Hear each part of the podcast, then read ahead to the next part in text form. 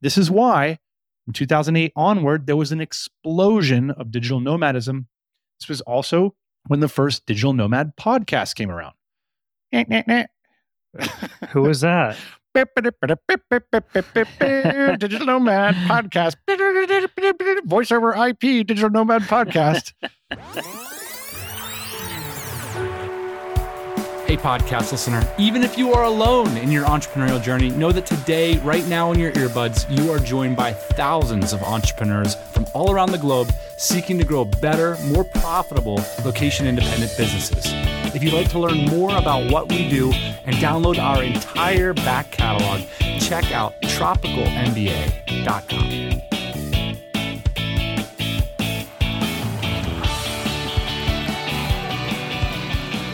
Welcome back to the podcast, everybody. We got a bunch going on on the pod today. We're going to talk about the early days of digital nomadism, what that might mean for the next days, and how we can spot new opportunities. We're also going to talk about why focus isn't always the best thing for growing your business. we are going for controversy, uh, which means we are going to argue against focus. We're just going right. to do it. We're also going to cover some other trends in startups in 2023. So stick around for all of that. First, a few news items at the top. I recently listened to a wonderful episode of the Founders podcast that covered Herb Kelleher, the co founder and CEO of Southwest Airlines. Now, this is a really brilliant episode because there, I guess there hasn't been really a definitive book about Herb.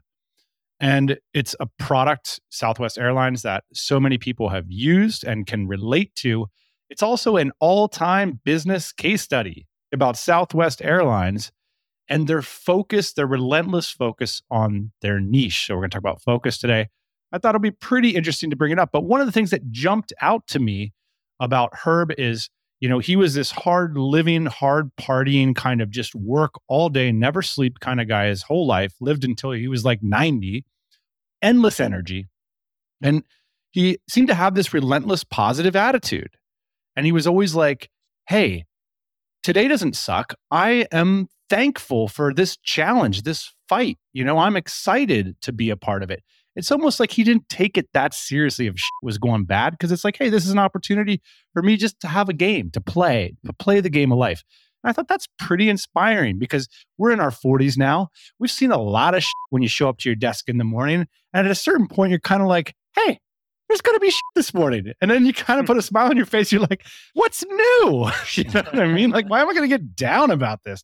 This is my job is to eat shit, you know? Yes. And so why don't I have a positive attitude? I thought Herb was really inspiring in that front. And he said he learned from childhood that adversity is a normal way of life. And that is not a lesson that all of us learn in childhood. And so, Ian, I thought I'd turn it over to you what is something that you learned in childhood from your parents or your friends that you think benefits you in business to this day? One thing I learned, jokes aside, is just like uh, fierce independence, man. It's just like uh, looking around and seeing what everybody was up to and then trying not to conform. I'm not sure exactly why I was doing that, but like the defiance part of me has stayed strong, I think, since I was a child, which is just like whatever everybody else is doing, like not that interested. Like, let's look over here and see what's going on. And I think that that's helped in business a lot. I mean, sometimes it's gone wrong being too defiant, but in other ways, I think it's gone really well, which is just not conforming to the script that's uh, given to us. And I'd like to think that's part of the reason why we're here on the Tropical MBA, living these great lives that we're living, running these really interesting businesses, is because it wasn't a script that we were given. It's one that we created. And for me, some of it was created out of defiance. Yeah, love that. You know, when I was a kid, I remember getting a lot of uh, that's because I said so. You know, it didn't matter like who it was from. It was just like, that's what I said and that's what it is kind of thing. And you're just sitting yeah. there like a kid and you're just like, well, hold on a second. Like, uh, there's all these other options available. And it's like, nope, it's because I said. And then it was like, oh, okay. So if you're in a position of authority, you can just say because it's what I said, right? And then you get to be an adult and you're like, wait a minute all these rules are made up. Last night, I, I went to this uh, function. My neighborhood is all up in arms because they're building a 5,000 person music venue, basically in my backyard. Wow. And like all the elected officials were like up on the top of the stage. And then like all of us citizens were down on the floor. And it was interesting just to see people's reaction to authority. But then also there was like a, a fair amount of people that like didn't wait to speak their turn and like voice their opinions like really loudly and like made it known what their belief system was. I thought it was interesting because there are certain like power structures at play, but then there's also like these social dynamics that are at play as well. So it's interesting to like see people like navigating these systems. It just like reminds me of like when you're a kid, there aren't all these rules, right? And then when you're an adult, all of a sudden there's like all these rules that you're supposed to follow. But then at the end of the presentation, and this whole like public forum, like I went up and I like talked to everybody. Like I like figured out who the lawyers were, I like figured out who the politicians were, I figured out who the grassroots activists were, and like everybody was like really open to like talking and sharing. And so it was like one of these situations where, and I think this is the case in business too, which is like you just have to be friendly and like you can pretty much navigate anything and get information from anybody. Whereas like getting back to the beginning of the story, it was like when you're a kid, you're just kind of shut down. And I think a lot of people in the audience at this event, they were also shut down because they didn't take the time to like navigate through the systems and like figure out what was actually going on. What I took away from this experience and what I've taken away since I was a kid is basically to navigate through these different systems and people, all it takes is like a decent personality and a basic willingness to like put yourself out there and like you can get really far in terms of like what the rules It's actually are. isn't it? Yeah, and like who you should actually talk to. But if you want to stay on the sidelines and be silent, you're not going to get anything done. So I feel like this idea and kind of attitude is is really helpful in business, especially. What's this mean? I mean, it means like if you're thinking of launching a new product or starting a new business or making a career change, everyone with the answers basically is a phone call away. Yeah. And if you don't have the answers right now from those people, what's going on? And maybe what you're doing is you're just modeling that idea of following the rules that you learned earlier in life and are just simply reapplying it. Do you remember when um when I I think I called you, you were probably overseas and I like called you and I said like, "Hey Dan, I just had a conversation with like our number 1 valet parking competitor." And I had asked him like how many of these valet parking podiums he was selling a year and he's like, "Oh man, it's a lot." and I had like posed as a customer to like figure out that information. And like that one conversation and like his change in tone in his voice was like all I needed to be able to like go after this guy in this industry because it was like clear that he was making like a really good living. And that's against the rules. Like that is strictly forbidden to like Verboten. act as someone else. Yeah, I'm even Call a your competitor. repulsed remembering that actually. I might Uh-huh. retroactively judge you for benefited from your bravery. Now I'm in a position to be judgy about it. Right. That's a really good one. We'll save mine for the next episode because that was such a good answer. Speaking of getting outside of your comfort zones, 400 listeners of this podcast are flying to Bangkok in just a few short days. We mention it a lot because it's important to us.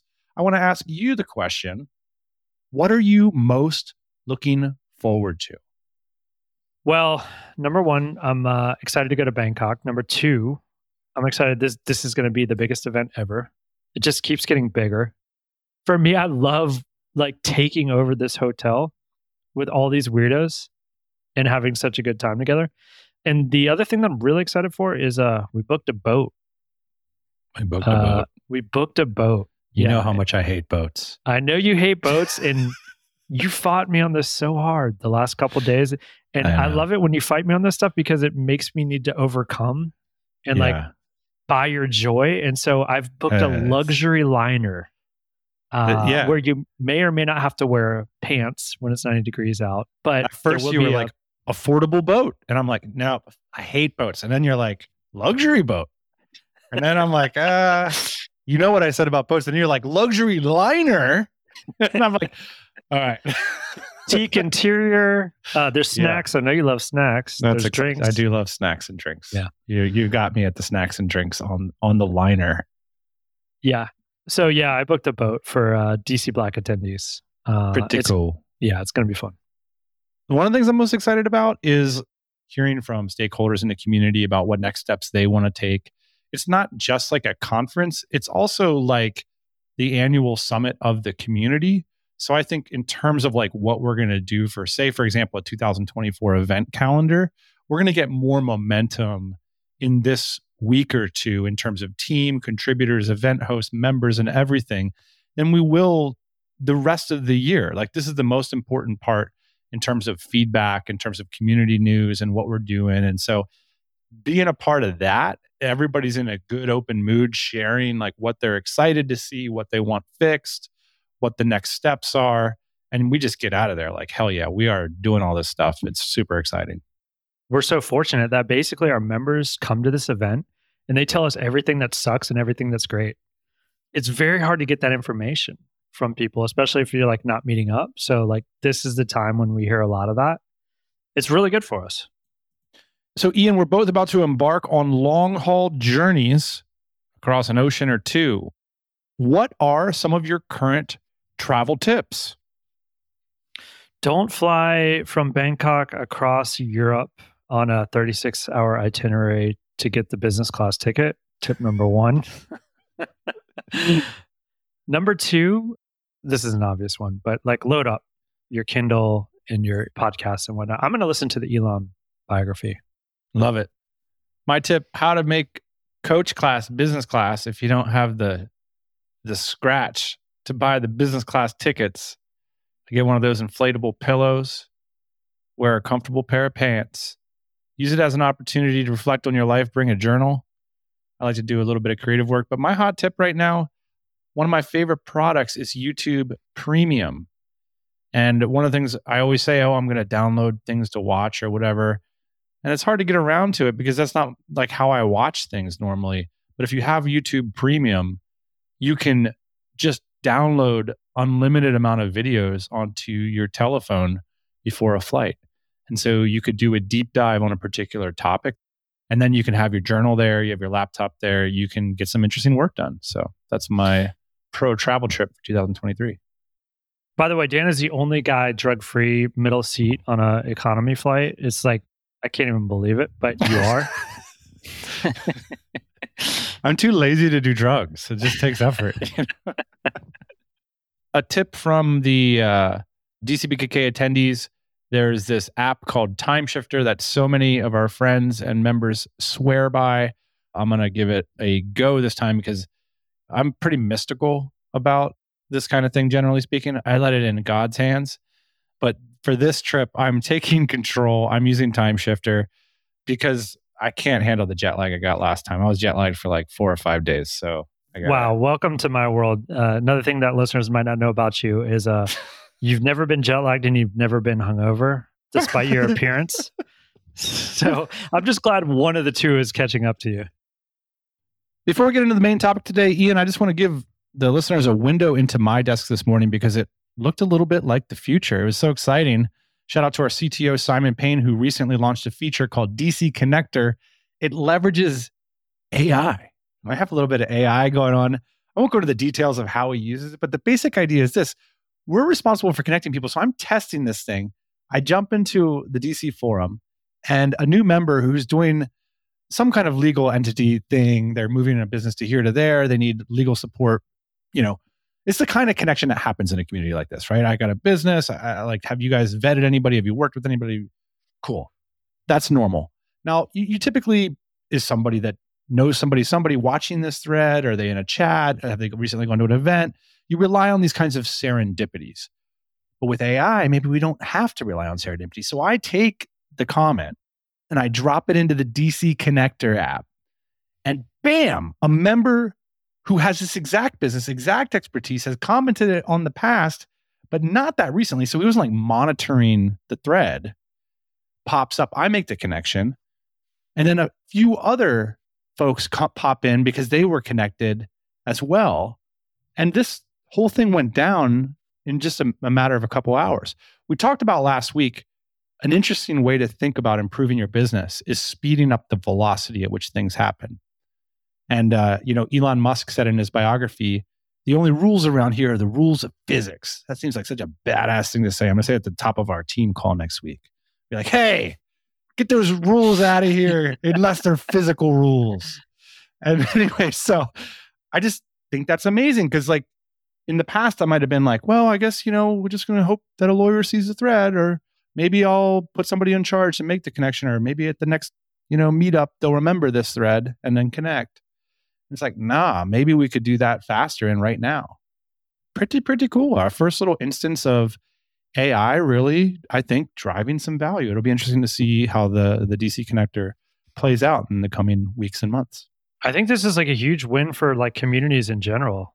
This is when we talk about like our strategy for 2024, it's like getting more people together in person to make these types of connections because historically speaking, that is the most efficient way to do this, right?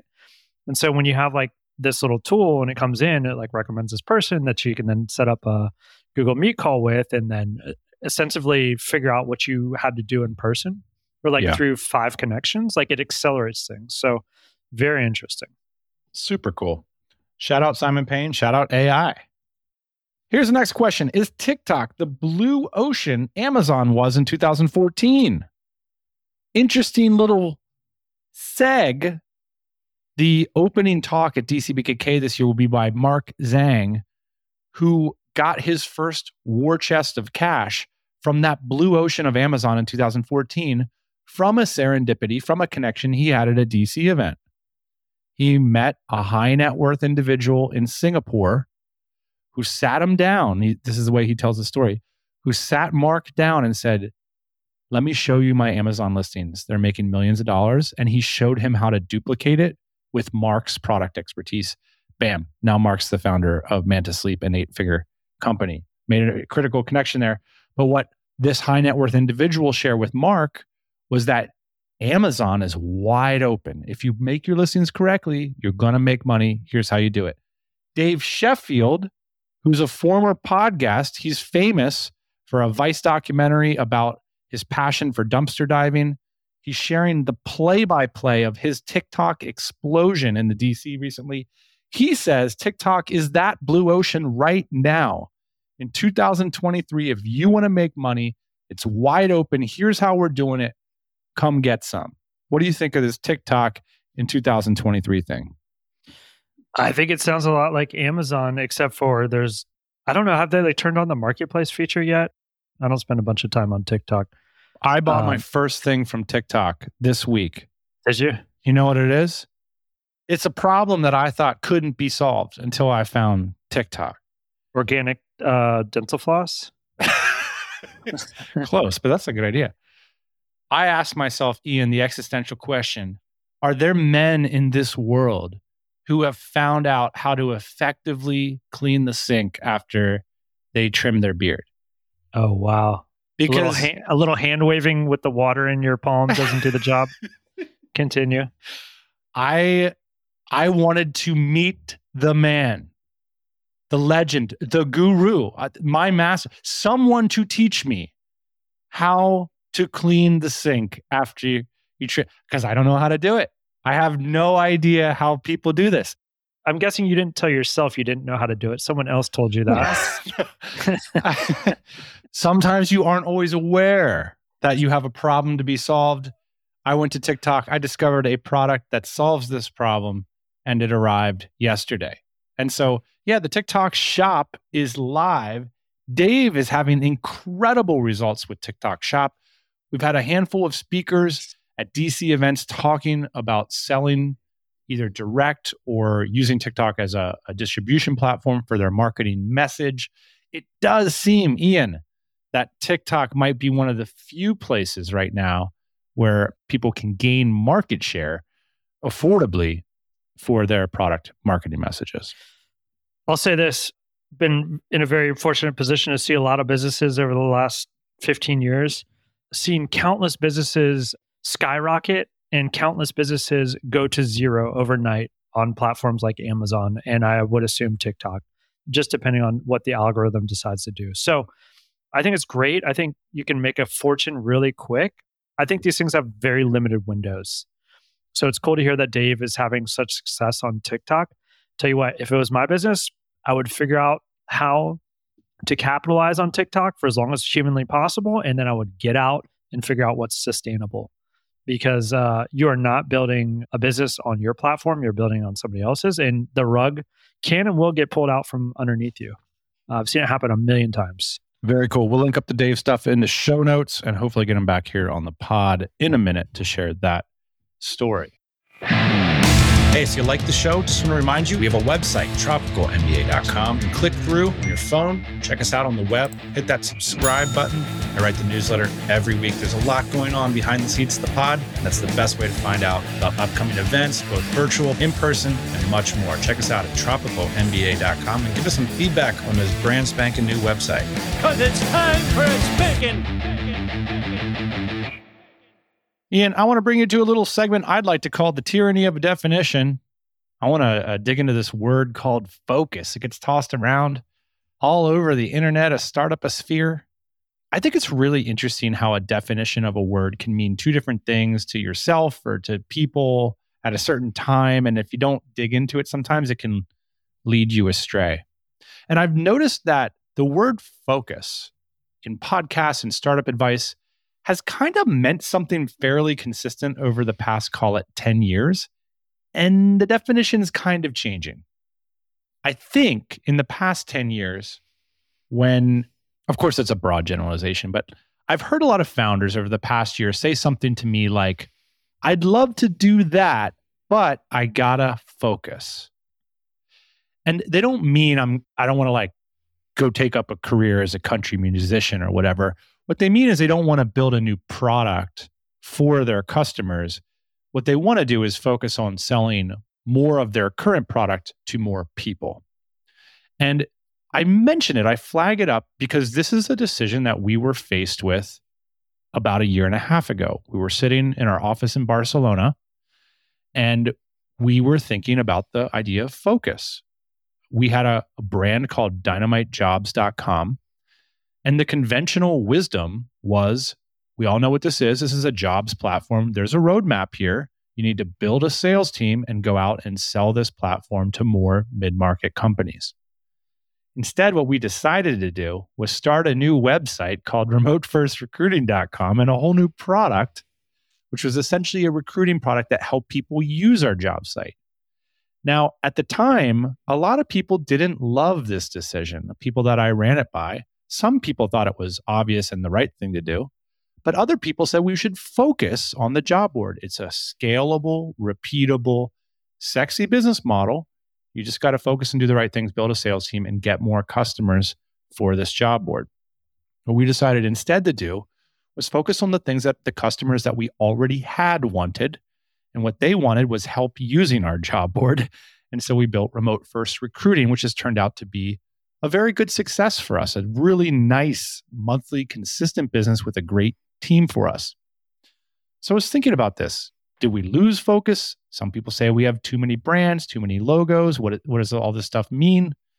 But it seems to be working okay. So I put it out there first for feedback. But second, I came across this idea recently that's in vogue right now, created by Parker Conrad. He's the CEO of Rippling. And his basic idea is that what you actually want to do is build a startup that looks more like a flywheel, like a system, and creates a suite of products that once you get a customer in a, on one particular product, you move them around a life cycle. You could also look at this like consolidation. Everyone knows the startup meme of the picture of Craigslist and all these amazing startups that focused on one of the links on Craigslist became like a billion dollar startup, like rental houses became Airbnb. And now, essentially, Parker Conrad's idea is now we're in a time of consolidation. And the startups that are really having traction work more like a compound startup and move customers around a suite of products or a system. And I was wondering to myself, like, often bootstrappers are even ahead of the startup ecosystem. So I think we're all familiar with the story of the sweaty startup. Nick Huber's been on this show a few times. He's now famous for his very large Twitter account, to which instead of just selling one thing to more and more people on Twitter, he's building an ecosystem of products that where he's moving people through. And so what's the punchline here, Ian?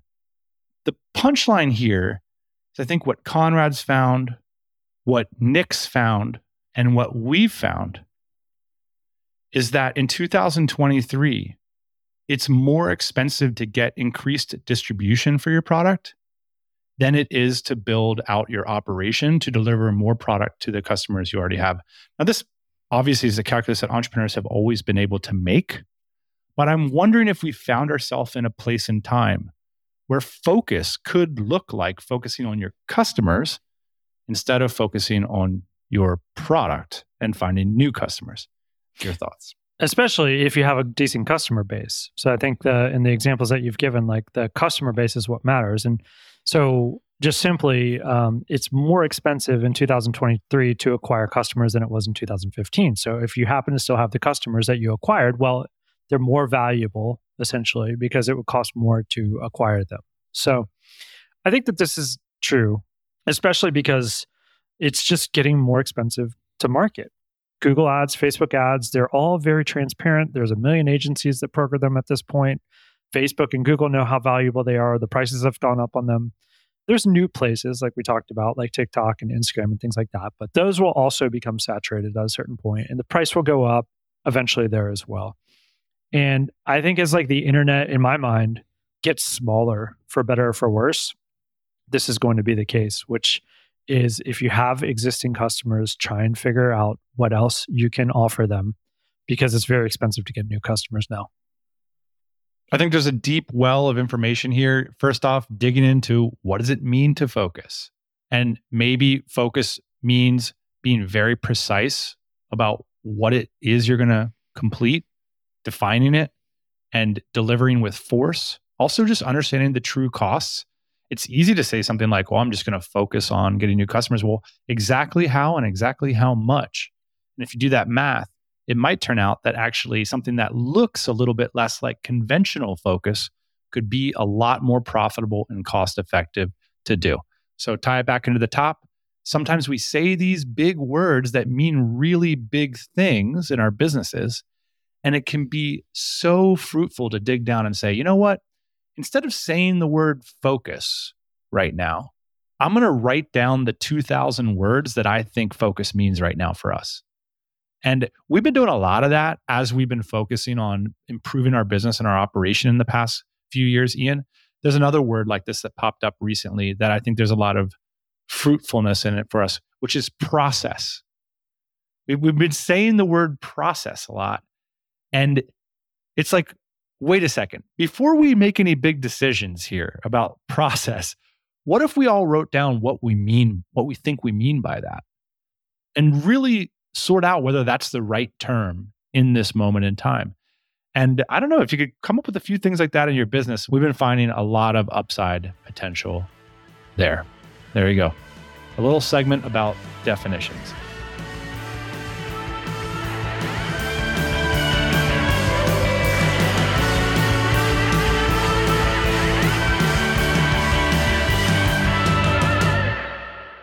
Ian, I want to get your thoughts on a recent podcast episode on the early days of digital nomadism, a topic we've covered, and by a podcaster that's been on the show before, Steph Smith.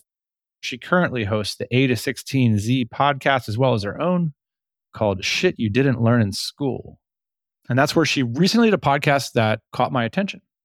In the episode, her and her co host Calvin reflect on their time as digital nomads starting in 2016 um, and it talked about what the scene looked like at that time before it went mainstream, which was they cite as the pandemic time. So in the episode, Steph and Calvin explore a brief history of remote work, uh, their personal experience with digital nomadism circa 2016, 2017, what was so special for them about discovering that type of lifestyle, especially when so much of the world did not understand. It was like illegible to so many people. There's kind of a, an amazing coolness to finding a scene that's not popular yet.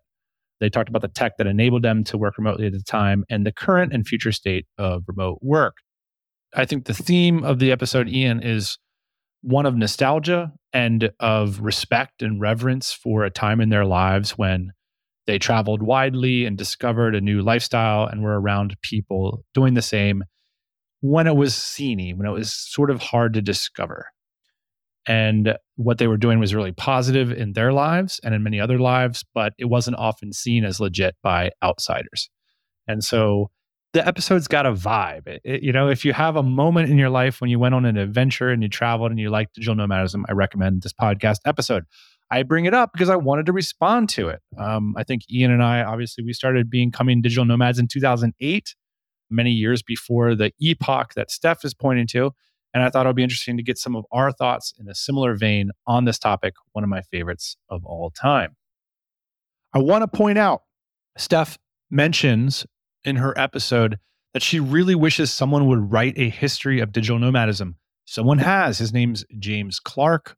We'll link to it at his amazing blog, nomadicnotes.com. In fact, Steph, if you're listening to this, you could have been a virtual participant in a conversation that James and I had had so many years leading up to that article, which is the same thing you guys said on your show. Somebody needs to do this. Somebody needs to do this. James finally sat down, took the time and did it. And then we invited him on our show and we had a, a, a very long discussion around it. So we'll link up to that episode as well. Whew, I want to give kind of an overview of what I see as the critical epochs of digital nomadism.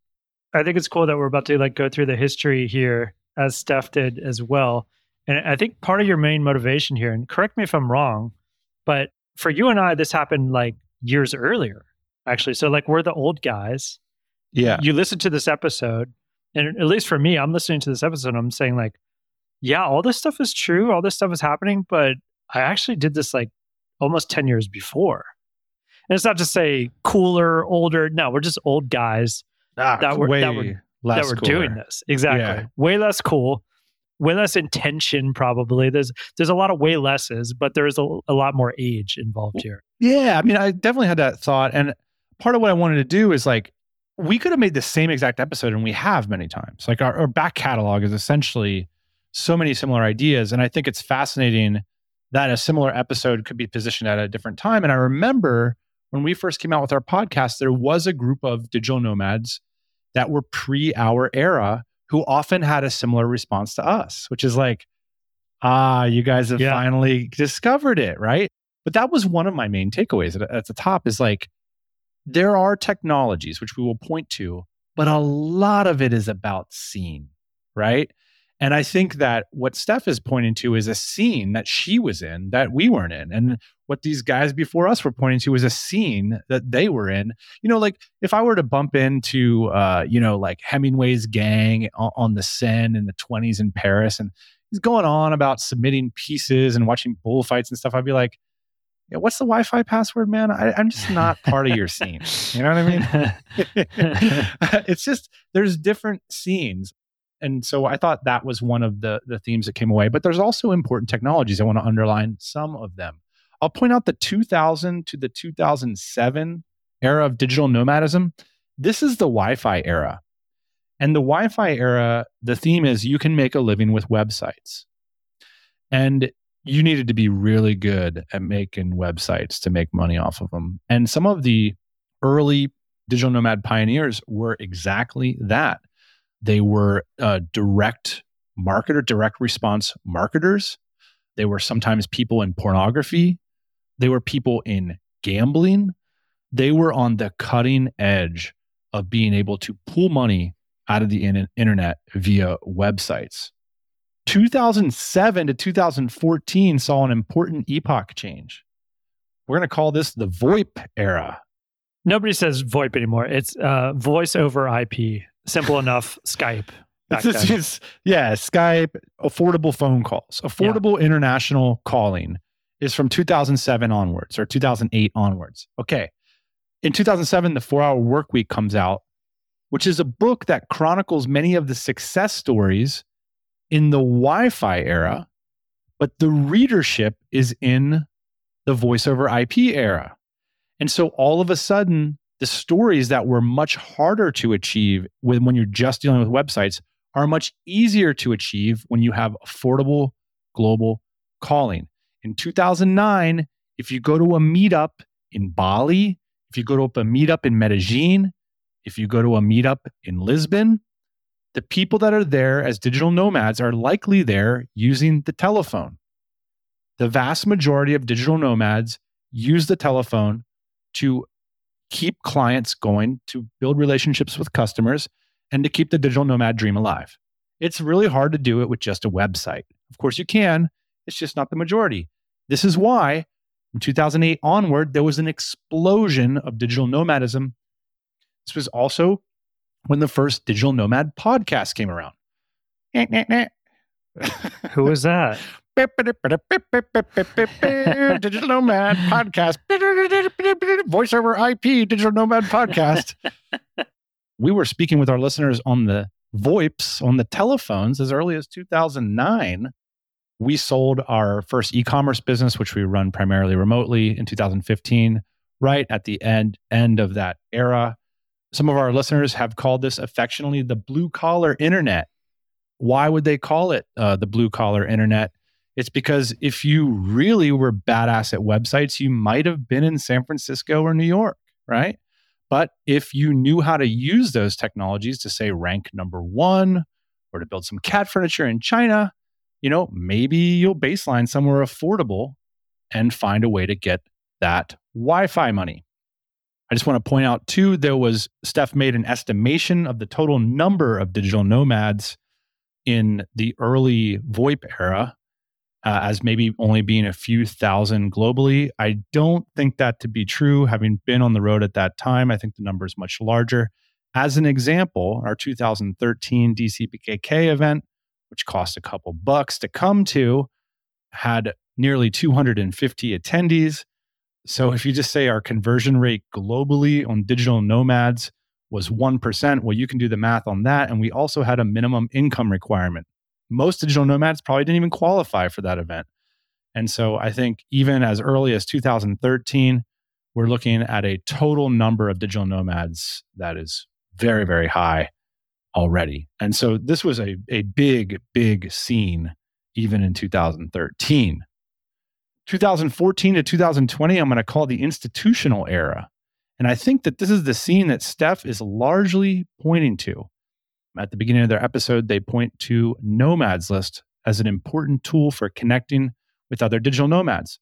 Well, I know a bunch of digital nomads who connected with people off of Nomads List, and they all, always said the same thing. You know how brands kind of can be boiled down to one word? The brand was always, I, do, I want to test you on this, Ian. Do you remember what the brand was? If a digital nomad Yeah. from the VoIP era went to a Nomads List meetup, what was the brand? The brand was uh, I have a job. Jobs, exactly. Yeah. Jobs was the brand. Yeah. And so again, we have tens of thousands, if not hundreds of thousands of digital nomads, none of which had jobs.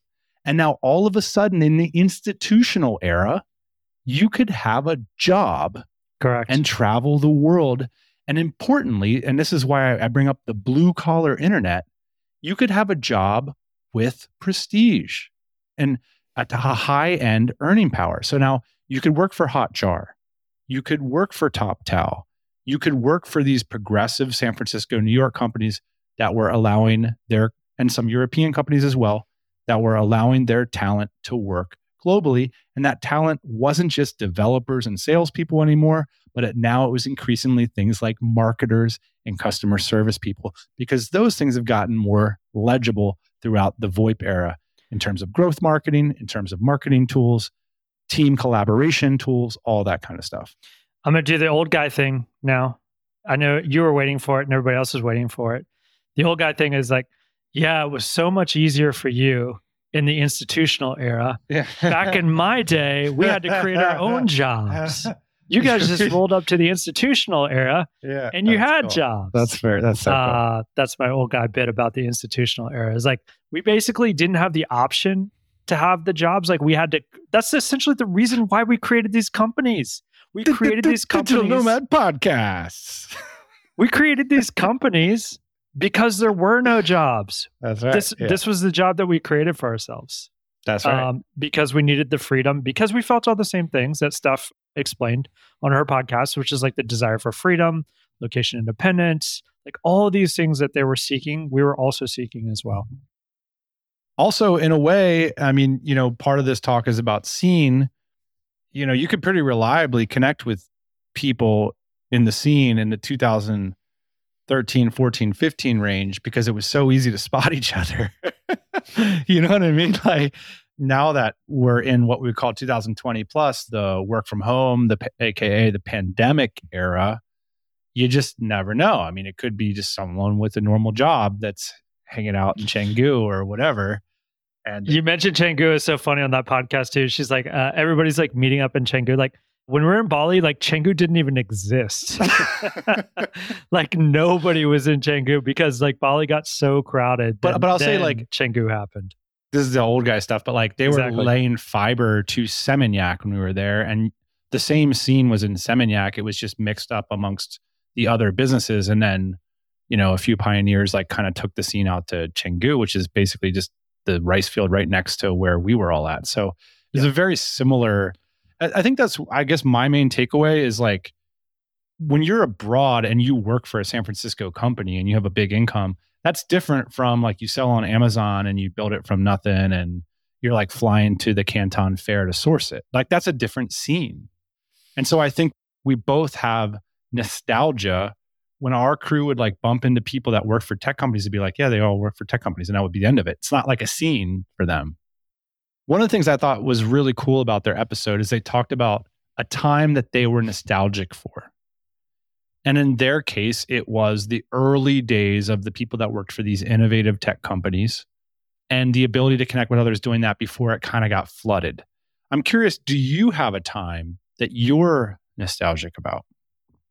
So I'll change the question, Dan, a little bit from nostalgia to one of these things that I feel like can never get taken away from me, which is basically like all this travel experience. So some people might see it as like a regret. I don't see it that way. I see it as like a trade. I feel like I personally, and maybe you too, like traded a lot of personal income to do this travel and to like have these experiences. I think in the long run, uh, there's going to be people that like sat down in San Francisco or like took the job somewhere. Maybe they had like a little bit of travel. We had like endless travel. We had as much travel as we endless possibly summer. wanted. Yeah. We had endless summer and we did endless things for a long time. In fact, we're still doing it. And I think it, because of that, we've traded a lot of personal income. And that's one of those things that I'm like, I'm very okay with. Like it feels great to have those experiences. It's it's like for me, you know so it's kind of a selfish thing but i'm very happy about that i like that i mean one of the the big takeaways from steph and calvin's episode is they freaking went for it. And they're proud of themselves. And they had these amazing experiences. One thing calvin says is like i'm so glad i went traveling in my 20s you know? And that's a theme that's timeless i think. If you have that itch to go see the world go go go go see the world you know? And if you can cash flow it amazing. Keep it going. I think that's amazing. Technically speaking my favorite era to be nostalgic about is the 2008 to 2012 era. And similarly, that was when I first hit the road too in my 20s. And maybe it's that. But the technology that coincided with it was it was post social media in terms of being able to put things on the web. So let's call WordPress social media or Yahoo Store, right? It, you can still hire a VA in this time frame. You can put information and products on the web and sell them. However, there's no social media in the traditional sense that we think about it now, where everybody's got a phone out and everybody's putting an Instagram here, tag me this there, TripAdvisor that, Google Maps this. There was none of that. And so you really felt disconnected. And there was this disconnected, connected feeling, the polarity of which created the incredible vibe of sitting in the rice field in Canggu. I remember being in a cafe, drinking the coconut, logging on to the web and ensuring that everything was moving along. And then when you closed that laptop, there was an audible thunk, not just because it was an old crappy laptop, but because in a meaningful way, the world did shut off. And there wasn't information about what was right around the corner or who was going to be there. You had to go see. And that was part of the magic of that backpacker vibe of just being out there and somehow the Wi-Fi VoIP money shows up. And that was a pretty cool era. Although, look, you know what the best era is going to be? It's the era when you go do it. That's the punchline. So go do it. Have the time of your life. We certainly did. And yeah, I think one of the interesting things about taking a look at the early days of digital nomadism is just like this distribution issue that we talked about earlier in the episode, is that a lot of this boils down to the almighty dollar or to the cheddar, as you would say, boss man. And a lot of it is about money. For us in the early days, there was a Venn diagram of costs plummeting. You had staffing costs plummeting because of the phenomenon of outsourcing. You had publishing and technology costs plummeting because of platforms like Yahoo Store, WordPress, and Drupal. And you had voice communications plummeting. All of a sudden, you can call your sourcing manager in China and speak with them for two hours about your new project. It's going to cost you five bucks. All those three things came together to make digital nomadism not only possible, but profitable. So I think it's interesting to dig into some of these things as well to look at them as competitive advantages. We're looking for cost advantages so we can do things more affordably than other people in our niche or in our sector can do them. And so I think it's not just for funsies, but it can be really interesting to look into these tech trends and ask ourselves what the next moves are. Speaking of next moves, sounds like Steph and our co-hosts have like settled down in a location you and I are certainly spending more time in our location, which is Austin, Texas. What are your thoughts in terms of like how digital nomadism will be treated in the future? Is it the case that everyone always comes back to one location? Is it kind of this hybrid thing, which we're doing, which is like, you know, spend a couple months of the year at different places? Is it full time digital nomad? What's the future?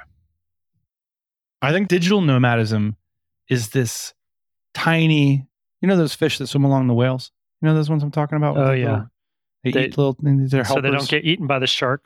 Some they kind swim of real yeah. close to the whale. Yeah. Yeah. Yeah. Digital nomads are that. They're the little fish swimming along, and the whale is technology, and the whale is globalization. Let's just zoom out for a hot minute. I mean, we are just a few decades away from widespread disease, destitution, and no travel whatsoever. Okay, a century. Give me a century and a couple decades. Wow. That's pretty bleak. I think it's one of these things where there's this wonderful article by Tim Urban from Wait But Why. And it's like this graph of the history of humans and then like technology. And it, at the at the very last few decades, a century or two, it just shot straight up to the moon. And it's like, you are here. I mean, we were in horse and buggy. I mean, not that long ago, was horse and buggy stuff. And now all of a sudden, it's airplane and a romantic comedy on you're on the other side of the world taking Instagrams and tagging your friends and WhatsApping people and all this.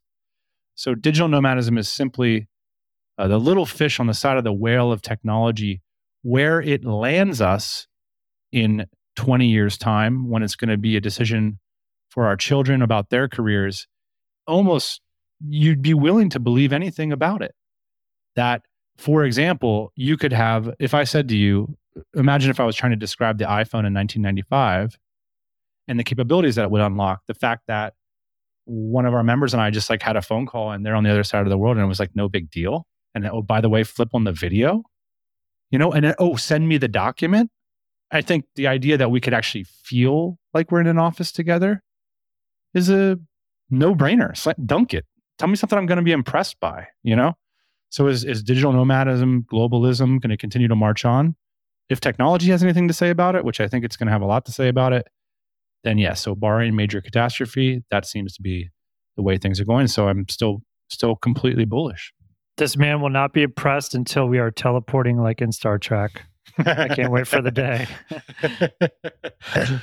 Uh, I think, you know, one of the interesting things about taking a digital nomad journey or becoming an adventurer, like so many groups of people before nomads, whether it's writers or artists or people searching for whale oil, strangely enough, I think this is a way to put yourself on the edge of a trend, to see opportunities, to see past the rules that gild everybody else, and to create a business that serves the type of life that you want to live going forward. That's the theme of the show that's it for this week. Thanks for joining me, Ian. See ya.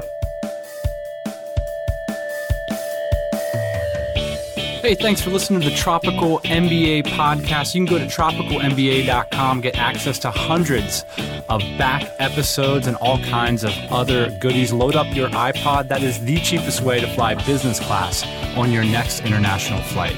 We will see you next Thursday morning, 8 a.m. Eastern Standard Time.